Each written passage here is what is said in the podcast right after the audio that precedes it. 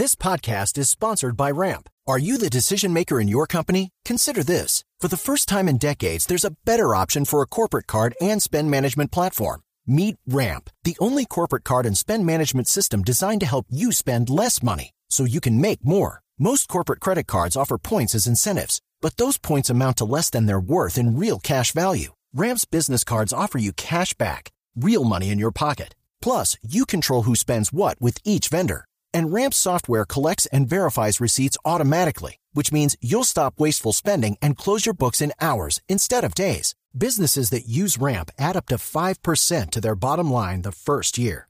If you're a decision maker, adding Ramp could be one of the best decisions you've ever made.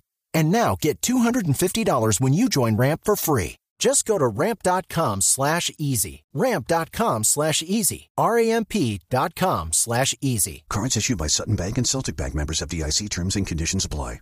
Nos atiende la secretaria de Asuntos Ambientales en Bogotá, la doctora Adriana Soto. Doctora Soto, bienvenida. Muy buenos días. Muchas gracias, eh, Néstor, y muchas gracias a todo el equipo de Mañanas Blue. Sí, doctora Soto, dice el mensaje hace algunos segundos del alcalde que el incendio está controlado. ¿Para estos efectos, controlado y apagado es lo mismo? No, bajo control quiere decir que el riesgo de expandirse es muy bajo eh, y que por lo tanto vamos avanzando en llegar al 100% en los próximos días. O sea, el incendio no se ha apagado, controlado es que no, se va a expandir.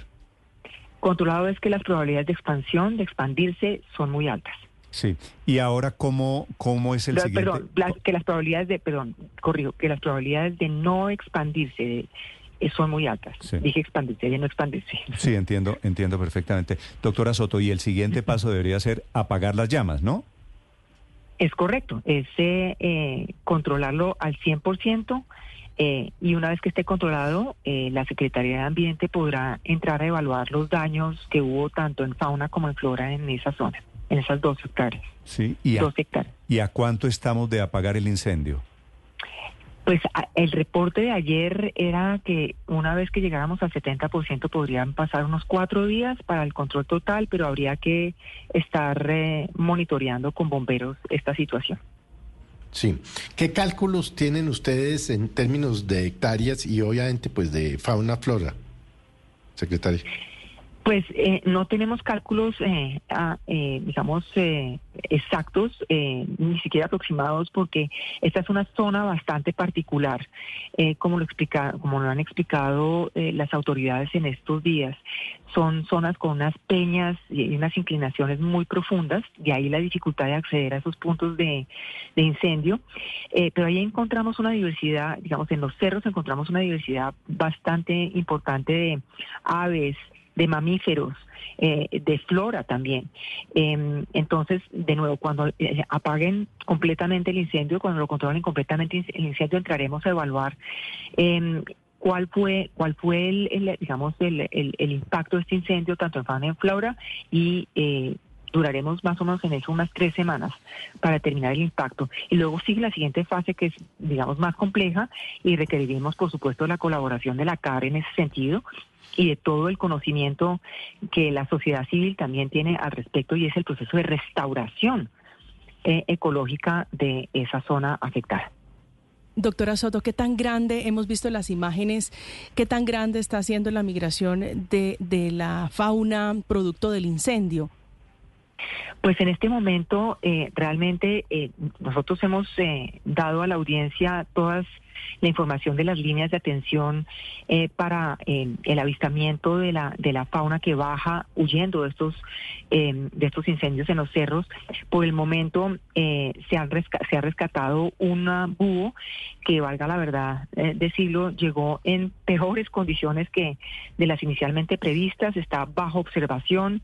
El búho llegó con hematomas eh, y con mucha y muy muy perdido. Yo creo que por las condiciones también del, del, humo.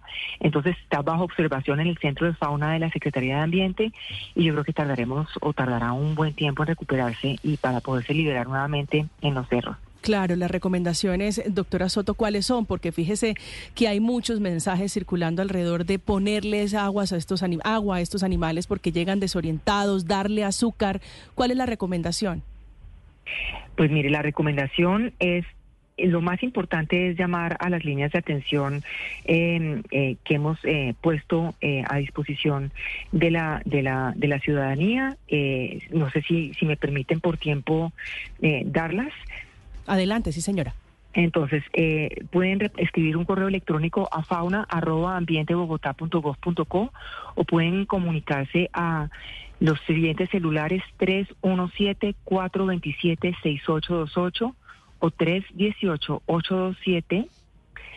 Eh, en esos celulares y en ese correo electrónico podemos atender el llamado de la ciudadanía y de la audiencia mm, eh, reportando avistamiento de fauna proveniente de este punto de los cerros para que puedan ser eh, pueden ser atendidos podamos llegar al punto donde lo reportan y ser atendidos en el centro de fauna de la Secretaría. Sí, doctora Soto, están afectados los animales, pero también las personas que viven allí cerca de los cerros orientales de Bogotá, que están teniendo dificultades para respirar, incluso de visibilidad. La recomendación es de uso de tapaboca. ¿Qué tanto material particulado está circulando en el ambiente en Bogotá? Pues mire, eh, nosotros tenemos en este momento una, una eh, a cinco y media de la mañana estamos monitoreando eh, regularmente, o sea, cada hora estamos, las condiciones se mantienen incluso ahora. Em, teníamos cuatro estaciones con calidad del aire regular, estas son Guaymaral, Fontibón, la localidad que llamamos Móvil, Fontibón y Carvajal, y una estación con muy baja calidad del aire que es la de Suba. Eh, estas, estas, eh, la calidad del aire de Bogotá eh, ayer por la noche eh, presentaba mejoras, pero hoy por la mañana no solamente por cuenta de los incendios, de los siete incendios que se, que se presentaron ayer en toda la ciudad, incluyendo el de Cerros, que aún, como ustedes lo, mencionaron, no ha sido controlado al 100%, nos deterioraron la calidad del aire de la ciudad, pero también, ojo con esto, los incendios que están eh, sucediendo en la región eh, de Cundinamarca y en la Orinoquía. Eh, también, y estos incendios se generan por, por quemas agrícolas muchas veces, también por fogatas que hacen las personas eh, y por supuesto por las condiciones de sequía extrema que está viviendo todo el país, incluyendo la ciudad de Bogotá, por cuenta del fenómeno del niño. Los suelos están muy secos y las temperaturas están muy altas. Entonces, entonces esto nos genera una combinación ideal para que se nos enciendan eh, y se nos descontrolen los incendios en, la ciudad, pero también en la región. Y, estos incendios que están ocurriendo en Cundinamarca, en la Orinoquía, como el, el, el, material particulado no reconoce fronteras, pues está llegando a Bogotá en una carga muy, muy importante. Entonces, por eso también se nos está deteriorando la calidad del aire en Bogotá, no es solamente por los incendios que están ocurriendo en la ciudad, sino en otros lugares del país. Precisamente, secretaria, como no depende solo de Bogotá, sino que esta es una condición en la que no hay fronteras y también dependemos de los incendios en otras regiones del país, ¿usted cree que llegue Bogotá al punto de medidas obligatorias como las que se han considerado cuando hay periodos de mala calidad de aire? Suspender actividades al aire libre, suspender de clases en algunos colegios e incluso el tapabocas de manera obligatoria. ¿Llegaremos hasta allá? Pues nosotros, como le digo, estamos evaluando no solamente en la Secretaría de Ambiente, sino también a nivel de, todo el gobierno del distrito. Eh, y eso depende de lo que nos dé el índice de calidad del aire. Entonces, para poder declarar una alerta de calidad del aire, en su fase 1 debemos eh, tener por lo menos 27 horas consecutivas del índice de calidad del aire en, eh, eh, con, indicadores de aire, de, aire regular o incluso con indicadores de aire mala. Y, por ejemplo, si en Suba que en este momento está en rojo, con calidad del aire mala, esa calidad del aire mala se nos mantiene por 27 horas consecutivas, entonces declaramos alerta en esa localidad. ¿Correcto? Sin embargo, si en general en la ciudad todas las estaciones, no sé, el 50% de las estaciones se mantienen con una calidad eh, eh, o dándonos información de una calidad del aire eh, regular por 27 horas consecutivas, pasamos a declarar la alerta. ¿Eso todavía no pasa? ¿No llegamos a las 27 horas de mala calidad de aire? todavía no, porque ayer por la noche teníamos el- toda la, la- la calidad del aire nos daba un, un indicador en verde, decir, que la calidad del aire estaba buena. Entonces Y en que particular, en particular quienes se mueven por el cerro, que eso es la circunvalar, las muchas viviendas, los apartamentos que están en esa, en esa loma, en, el- en la subida de la loma, esa calidad de aire allí cómo es. En, el, en este momento, esas estaciones nos están dando con calidad del aire buena porque todo depende de los vientos. Entonces, lo que está pasando es que del oriente, incluido el oriente, estoy refiriéndome a la Orinoquía, pero también eh, Cundinamarca, y el punto donde está en este momento activo el, el- el- el- todavía en un 30% el, el incendio en cerros, los vientos pueden que nos distribuyan ese material particulado a otras zonas de la ciudad, como por ejemplo Suba.